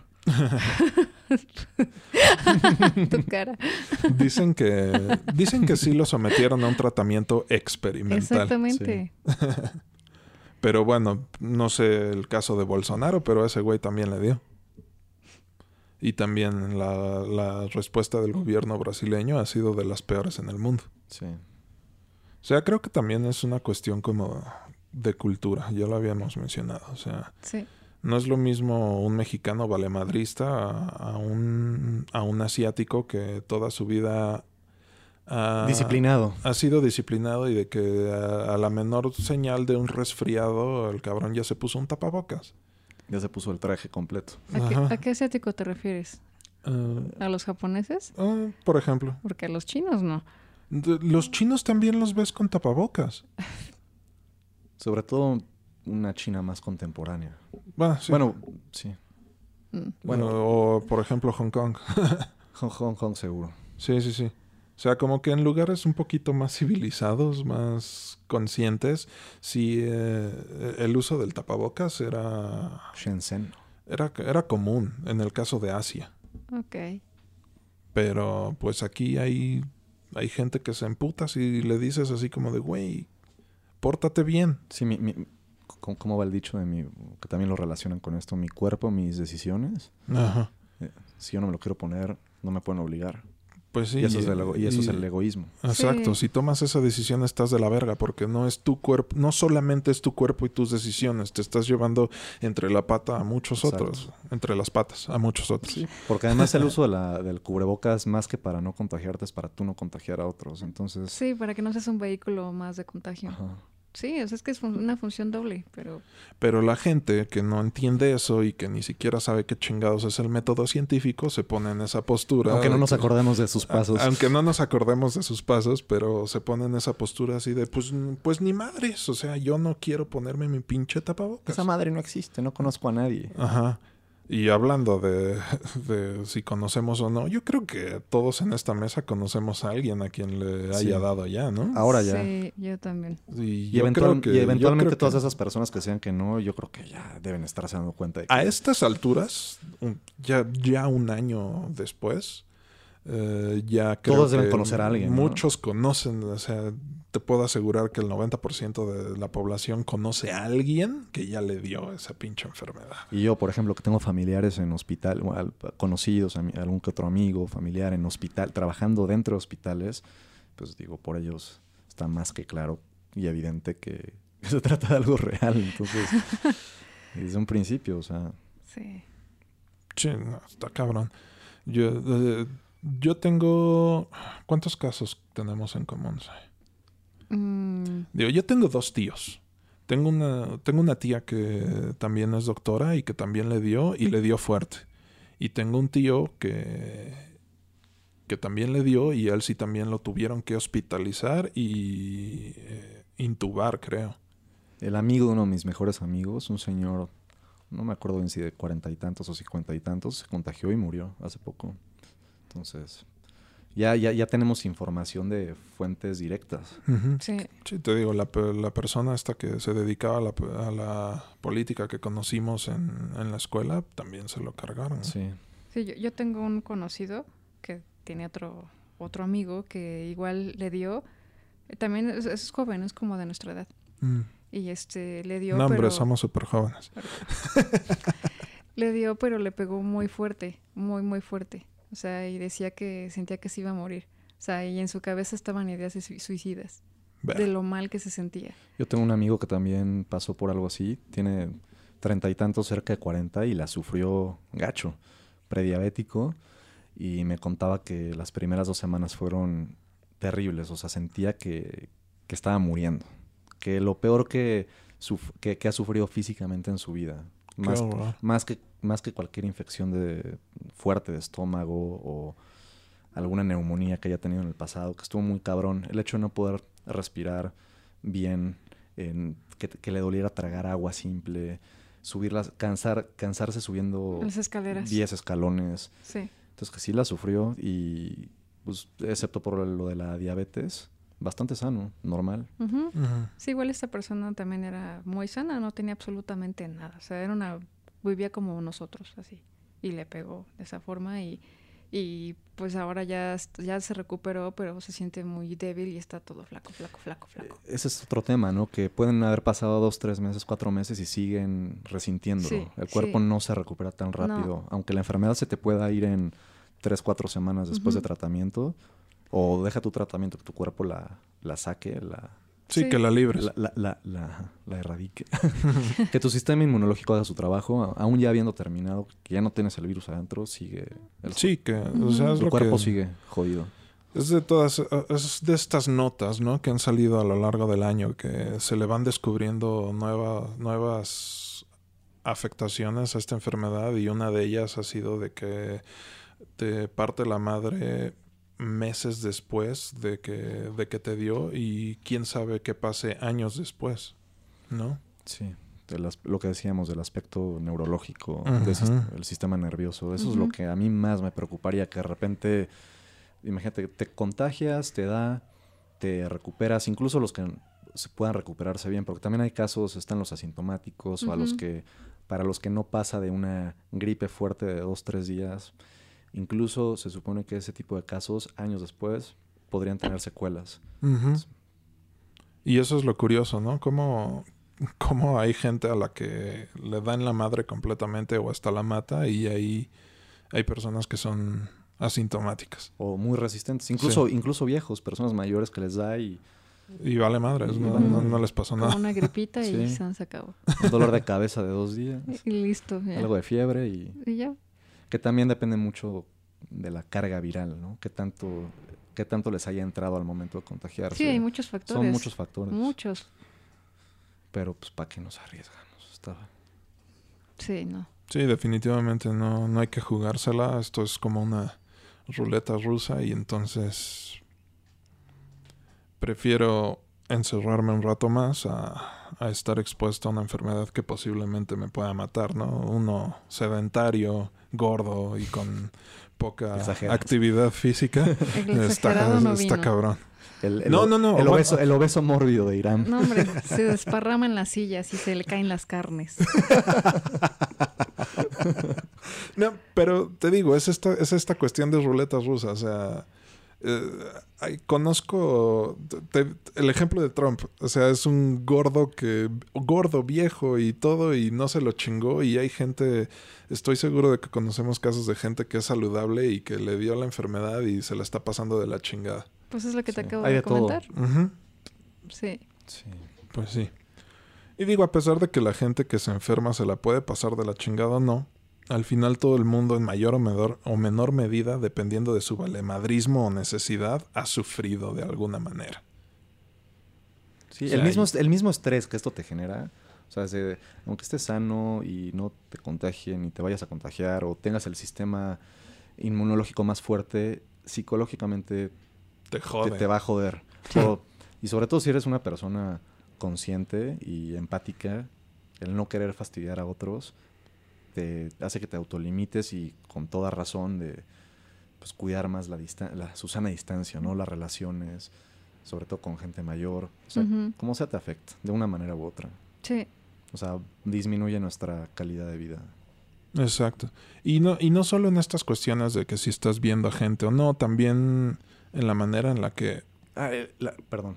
No, adelante. La, la chingadera de tener que estar desinfectando todo, ¿no? Por ejemplo, te quita tiempo, te... te- digo, Perdón. hasta que se vuelve parte de salud, hasta que se vuelve parte de la rutina, pero pues no deja de ser molesto y tedioso tener que estar haciendo eso cuando vas al súper y... Sí, no, no falta el caso de la gente que también batalla en, en haciendo home office, ¿no? O sea, que también te afecta a que tu patrón piense que porque estás en casa estás disponible las 24 horas del día. 24 7. Sí.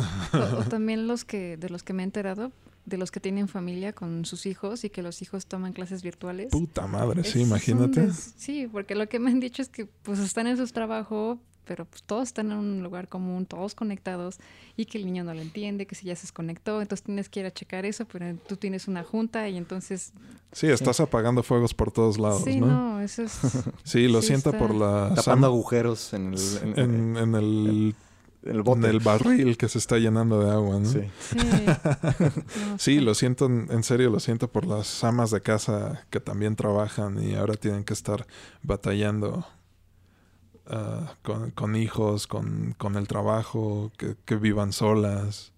Sí, Sí. qué difícil. Sí, sí, sí. Sí, es adaptarse a otra vida, Sí, otra vida en la que tienes que adaptar a tu hijo, pero así. exacto. Sí, no, está cabrón. Y pues también, a lo mejor y eh, ahí también el- la vida en pareja como que ayuda a la distribución de la carga de trabajo en esta cuestión, pero Sí. te digo, una mamá soltera que chambea, pues, está cabra. Y, y también genera, en muchos casos, tensión en la pareja. Porque Es lo que Estás- dicen, han aumentado la, la- la cantidad de divorcios, Sí. ha aumentado desde que... Y de se- violencia. de- desde que empezó la Ajá, de que ya no se y soportan. de violencia familiar que, violencia intrafamiliar también. que no tiene por qué ser así en todos los casos. Pero, pues, si normalmente tenían eh, oportunidades de, de, de- De de libera- de liberarse, no de fogarse, de No, no, liberarse, liberarse un poco, ¿no? ¿no? No estarle viendo la cara a la misma persona todo el tiempo, todos Sí, los días. Sí, sí, eso sí. ayuda también a Sí, sí, despejarte. eso ayuda a despejarte, claro. Entonces, hasta ahí lo complica. O regresando al tema de las redes sociales y la adicción de los niños a través de las tablets y las computadoras, pues esto los tiene mu- aún mucho más inmersos Mucho que más antes. obligados que antes. Y, Sí. y eso puede ser un arma de doble filo. Exactamente.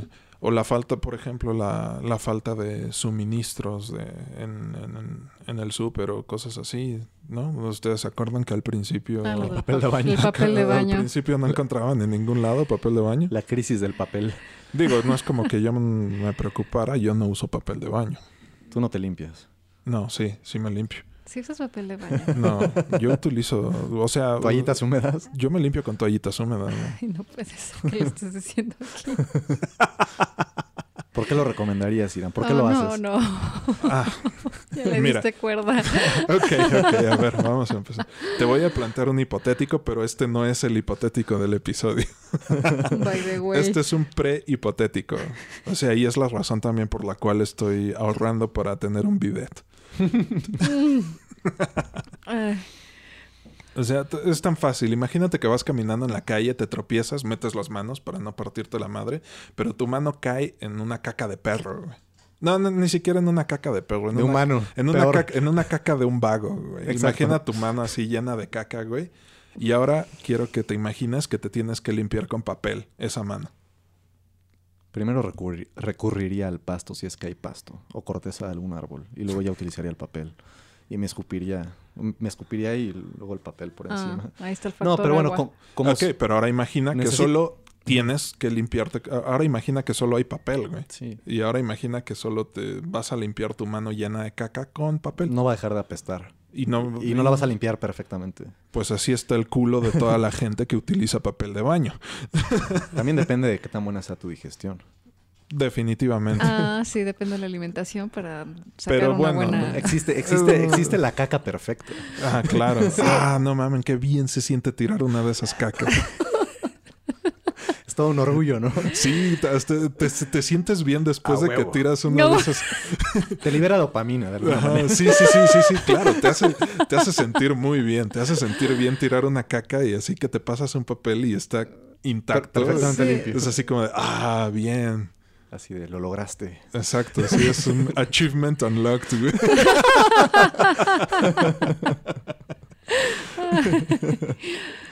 Pero bueno, sí, yo le- les recomendaría a todo mundo que o se compren un bidet o utilicen toallitas húmedas. Que también son más caras las toallitas húmedas que el papel normal. No importa, es tu culo, güey. y es tu peste. y es tu caca. Tus calzones, Sí, también. Tus calzones, sí. tu pareja. Y, Sí. Exactamente, con quien sea que convivas también. Porque si, si vives solo y no le ves la cara a nadie en meses, pues... Pues sí, da igual. No, pero también. Pero Sí, no, es no, no, incómodo, no, ¿no? no. Sí, eso, eso de que te esté picando el culo todo el día está cabrón, güey. O sea. No, en serio, No, ¿Toallitas húmedas o bidet, así- bidet con agüita tibia? un bidet Uf. estaría bien. O un excusado súper avanzado japonés de los que ya te hacen todo. Sí, que tienen bidet incluido. Te, te lanzan un chorro y te limpian. Y además calientito. Sí, exacto. y creo que esos ya hasta tienen patrones de movimiento y cosas así. O sea, ya te pueden dar un masaje Ajá, en el, en el fundillo, En el asterisco. en el asterisco, en el mil arrugas, en el sin orillas. en el sin orillas, En el ortogonal. en el orto. Pero sí. O sea, a mí nu- nunca me preocupó la escasez de papel de baño, regresando al tema. Sí, no. Ni a mí. Total, ahí tengo todos los cuadernos viejos de la escuela. No, pero... no, eso es peor, imagínate, todo Sí. raspado. Sí, sí. De- no, bueno, es que también si no tienes experiencia, cuando te vas a limpiar el culo con periódico, con papel de algún cuaderno o algo así, técnica. tienes que arrugarlo súper bien y ya después limpiarte. Y, y- y manejar un buen toque. Ajá. Sí, porque también es de esos que se rompen y entonces te llenas el dedo de caca. Ah, no, es horrible. Bueno, eso fueron fue la sección de tips para limpiarse el culo. Exactamente. No, no, no son tips, es el tip. Utilicen toallitas húmedas o bidet. La recomendación, sí. Sí, no, no sean salvajes y utilicen papel de baño. y bueno, también yo quisiera cerrar el, el tema con que lo peor de toda esta situación culera de mierda es que ah, al final es un pedo que, que nosotros no podemos ver. O sea, tú no sabes quién, quién sí, quién no, quién está enfermo, dónde está aerosolizado el virus, es, todo eso, ¿no? O es sea, un problema invisible, digamos. es un problema invisible. Y que francamente la mayor parte del tiempo escapa a nuestra comprensión. Claro, a los zombies los distingues, pero esto como chingados. Sí. Es. Y hablando de experiencias personales, anecdóticas, ustedes, ¿cómo se la han pasado con todo esto? Digo, no espero que la respuesta sea bien, pero No, pero hemos sido responsables al respecto. O sea, no estamos conviviendo con gente que sabemos que... Que no se cuida, que se expone. que no se, que no se cuida, que no se expone, que está saliendo a ver a otras personas y que no necesariamente se sabe si se están tomando precauciones o no. Sabemos que si es necesario ver a alguien o no, eh, es de preferible verlo de día, afuera, evitar lugares cerrados. Y también entra la conciencia. Por ejemplo, si yo sé que me he arriesgado o que tuve algún percance, descuido, pues debería estar en mí tener más cuidado con los demás y si hay una reunión o algo, decirles, oigan, mejor nos aguantamos un rato, que pasen unos días porque no quisiera Ajá, contagiarlos". exacto. Y, Es- y el pedo no- es que mucha gente se queda callada y no dice nada y no es responsable. Ujú. Claro. O sea, también es eso. es en el momento en el que en el que vemos a alguien, ya sea familiar o amigo o algo así, se reinicia el reloj y es así de, a ver, cuenta tus 15 días, canijo.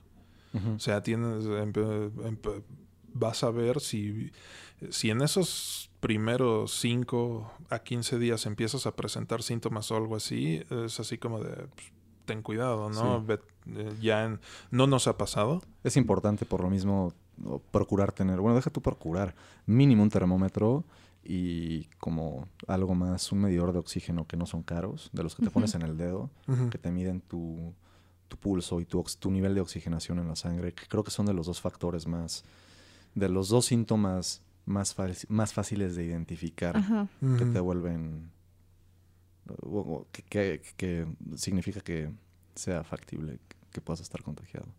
Pues mira, yo no tengo de esas chingaderas, pero sí, este, en el momento en el que veo a alguien, eh, se reinicia el reloj y cuentan 15 días. O sea, Claro. Y si en esos 15 días me siento mal o algo así, no nos ha pasado, pero pues ya empiezas a tomar medidas, ¿no? Pero como también puede ser asintomático o no sentirlo, estarte midiendo pues, una vez al día. Sí, dentro, sí, de ese sí. periodo, de- dentro de ese periodo de dos semanas puede ayudar, ¿no? Y te digo, no son caros. Digo, tampoco está bien- tan bien la economía como para andar comprando gadgets, pero un simple medidor de oxígeno que no cuesta más de, no sé, me estoy inventando la cifra ahorita porque no los he revisado últimamente, pero 300, 500 pesos que te pones en el dedo más el termómetro, ya te puede dar un, una idea. Nosotros vimos cuánto costaba en Amazon, ¿no? La pistolita Sí, esa de termómetro. Ah, sí. Estaba como por arriba de los 500 pesos también. Ok. Pero Sí. digo, un chingado termómetro, Sí. ese, ese debe de- es indispensable en cada casa, ¿no? Sí, va Sí. más a- desde antes del pre-COVID ya era indispensable. Sí, ya era Exactamente. parte del, del botequín. Sí. Lo nuevo sería pues el medidor de oxígeno, que no sé qué nombre técnico tengan, pero pues esas madres. Esas chingaderas. ¿Ustedes quieren cerrar con algo? Em, no sé si podríamos hablar de recomendaciones para pasarla, para no pasarla tan mal. O mm, es que eso ya va en función de cada quien, de la personalidad de cada quien. Pues sí, mira, una recomendación para que no se aburran es que escuchen nuestro podcast, obviamente. la primera. Segunda recomendación que yo les podría dar es que se limpien el culo con toallitas húmedas o con un bidet. Yo les podría dar otra recomendación para que tengan un, un, un buen sabor en sus bocas. Pueden pedirme productos a mi, a mi repostería. Claro, todos busquen Sachi Bakery en sus redes sociales de preferencia. Muy bien. Y yo como soy eh, extraño y diferente no sabría qué decir, porque a mí sincer- francamente no me ha afectado tanto fuera de este estrés añadido a mi vida y el estarme cuidando más de la cuenta. Bueno, no, no es más de la cuenta, lo necesario. Y a otras personas, etcétera, pues yo que ya era Un hikikomori. un hikikomori ermitaño, pues no es como que ha cambiado mucho mi estilo, ritmo de vida con todo esto. Que aún así lo resiento de vez en cuando, pero ¿No te ha Pues afectado nada. como mentalmente? aprendan a estar bien consigo mismos. Con o sin ayuda de sustancias. Pero mentalmente, pues sí, un poquito. O sea, el hecho de sentirme más encerrado a lo normal. Pero no así, no has tenido pensamientos así de esto no va a Suicidas. acabar nunca. No, no necesariamente No, no, no suicidas, suicidas. simplemente Ah, como Tal vez como fatal- fatalistas. o sea, ansiedad. ansiedad. eh, generada por toda esta situación. Sí. Pues no, no realmente. Pero te digo, soy bicho raro, entonces Definitivamente. no aplica para todos. No, pero por ejemplo en tu caso y de lo que yo sé de tu ritmo de vida y todo eso, por ejemplo, hay muchas maneras de tener esparcimiento dentro de casa. Sí. Los videojuegos le han salvado la vida a muchos. Y ya hay muchos videojuegos gratuitos. Yo recuerdo buenos. que se bromeaban que cuando empezó este pedo de las cuarentenas fue cuando salió Animal Crossing y entonces decían que Animal Crossing le salvó la vida a muchos. Pues sí, están los videojuegos, está Netflix y sus simil- Múltiples- servicios similares. múltiples series. Sí, y, y otros servicios similares. Sí. Está, bueno, esto no, la... Iba a decir de Pirate Bay, pero o sea, hay mil maneras de entretenerse. Le- lean más, mediten, hagan yoga, conéctense más consigo mismos y con sus allegados directos. También es una manera de reencontrarte con las mismas personas con las que ya tenés convivencia, pero de otra manera. Exactamente. Juegos de mesa. Sí, sí, sí. hay much- eh, es, buen, es buena excusa para empezar un hobby o algo así. para la gente esa que no tiene tiempo de leer libros, creo que ahora es un buen momento. Sí. Sí, sí, sí. Hay formas de, de, de hacerse pendejo. De sobrellevarlo, de matar el tiempo, como dirían. Pues bueno, les voy a plantear el hipotético del episodio. Y antes de eso, ¿no tienes una lista medio absurda de recomendaciones? O, eh, Eh, no, pues es- digo, ah, habrá muchos, muchos, hay muchos listículos, ¿no? Que te dan recomendaciones, pero, pero son demasiado superficiales o pendejas. Y ¿no? nada que no se te pueda ocurrir como sentido común o... Sí, o cosas lo- que demuestran que la persona que escribió estos listículos No está... no cuentan con ese sentido común, ¿no? Ajá. O sea, yo me acuerdo que había uno que decía de hacer huertos en casa y es así como de, no mames. Bueno, si vives en una mansión con un jardín que te lo permita. Pues a poca, poca madre tu encierro, pero en un departamento de 4x4, pues está cabrón y le hicieron huerto, Sí. Aunque bueno, ya, donde rara vez le pega la luz. Ah, bueno, ya una- puedes tener tus plantitas de marihuana. eh, sí, Seis, ¿no? Me parece. algo así. Es el límite. Creo que todavía no es, o sea, mucha gente piensa que ya se legalizó, No. pero tiene que pasar por procesos todavía, ¿no? Tienen de Se ha Ah. despenalizado, falta la legalización. No, y te- esta, justo esta despenalización eh, todavía tienen que aprobarla en el Congreso o alguna pendejada así, ¿no? No acaba de cerrarse. Exacto. Sí. Sí, toda- todavía no es técnicamente legal, pero en fin. Otra recomendación seria que todo mundo dice es que, bueno, no, no todo mundo, pero otra recomendación seria es, en, en la medida de lo posible y extremando precauciones, tomar el sol.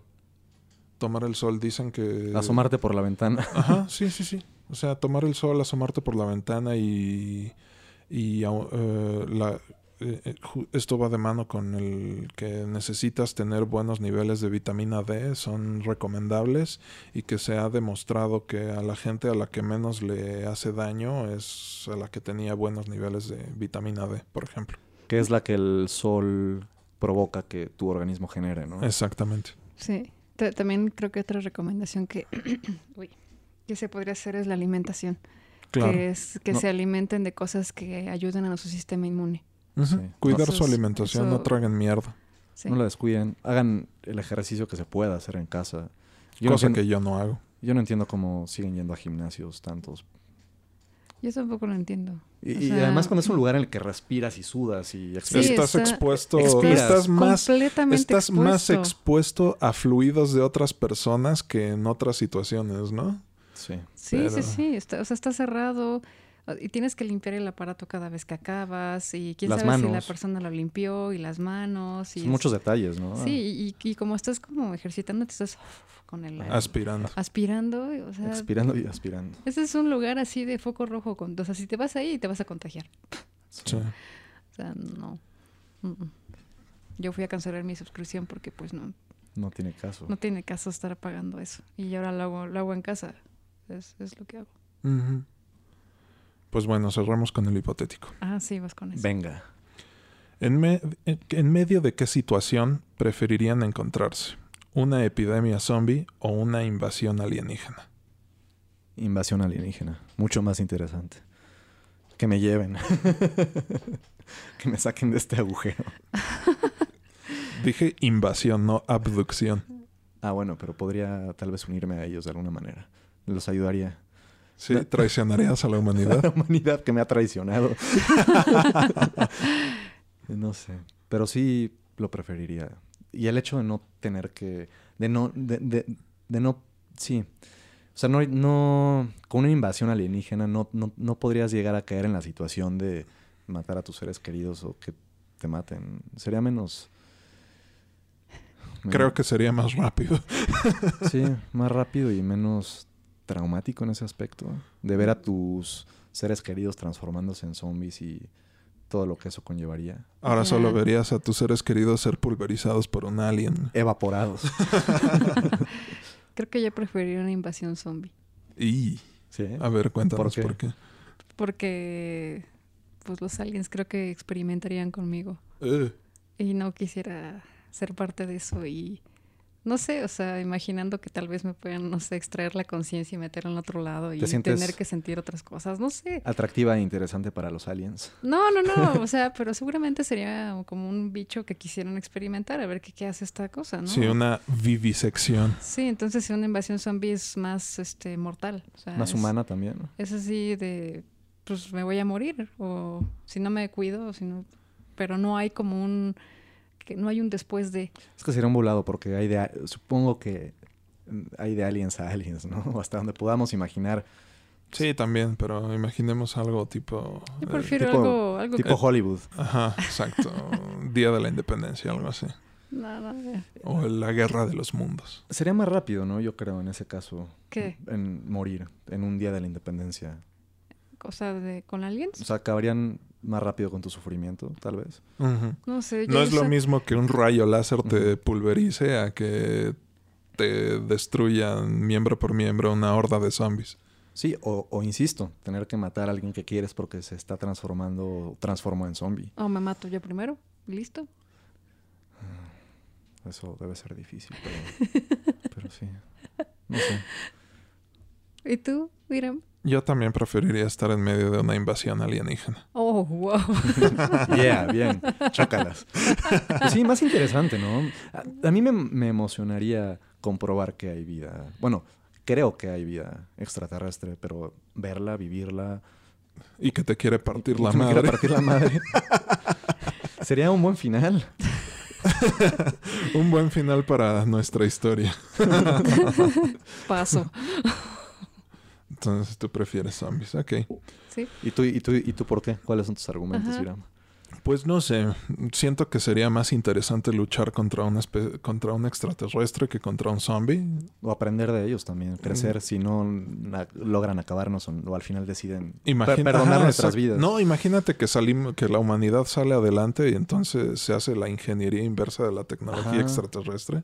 Eso estaría poca madre. Me acuerdo de la película esta de Sector 9, ¿te acuerdas? De, de cómo eh, aprenden a usar su tecnología y todo eso. Está o al final tal vez conectas con un alienígena chingón con el que te llevas bien y algo ven en ti diferente.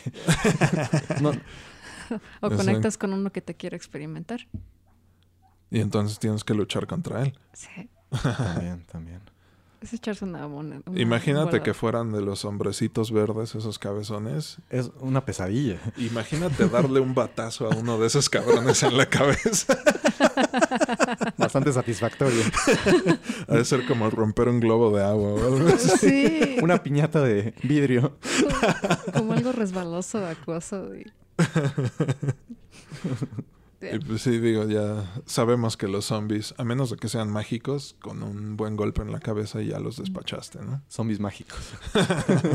pues los hay, los hay. Son los, los zombies que reaniman con magia negra y cosas así, tipo calabozos y dragones y demás cosas. Ah, ya, Sí, sí, sí. Pues bueno, hablando de horrores que escapan de nuestra comprensión y de cosas invisibles, para nuestro siguiente episodio les recomiendo la película de El color que cayó del espacio de los productores de Mandy, otra gran película, y protagonizada por Nicolas Cage, porque vamos a hablar de Lovecraft.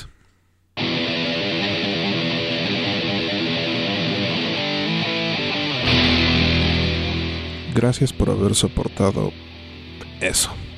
No olvides suscribirte, regalarnos un like, darnos una buena calificación, compartir y comentar. Tu ayuda hace que la sopa sea más grande. Recuerda seguirnos en la red social de tu preferencia y en tu plataforma de música digital favorita.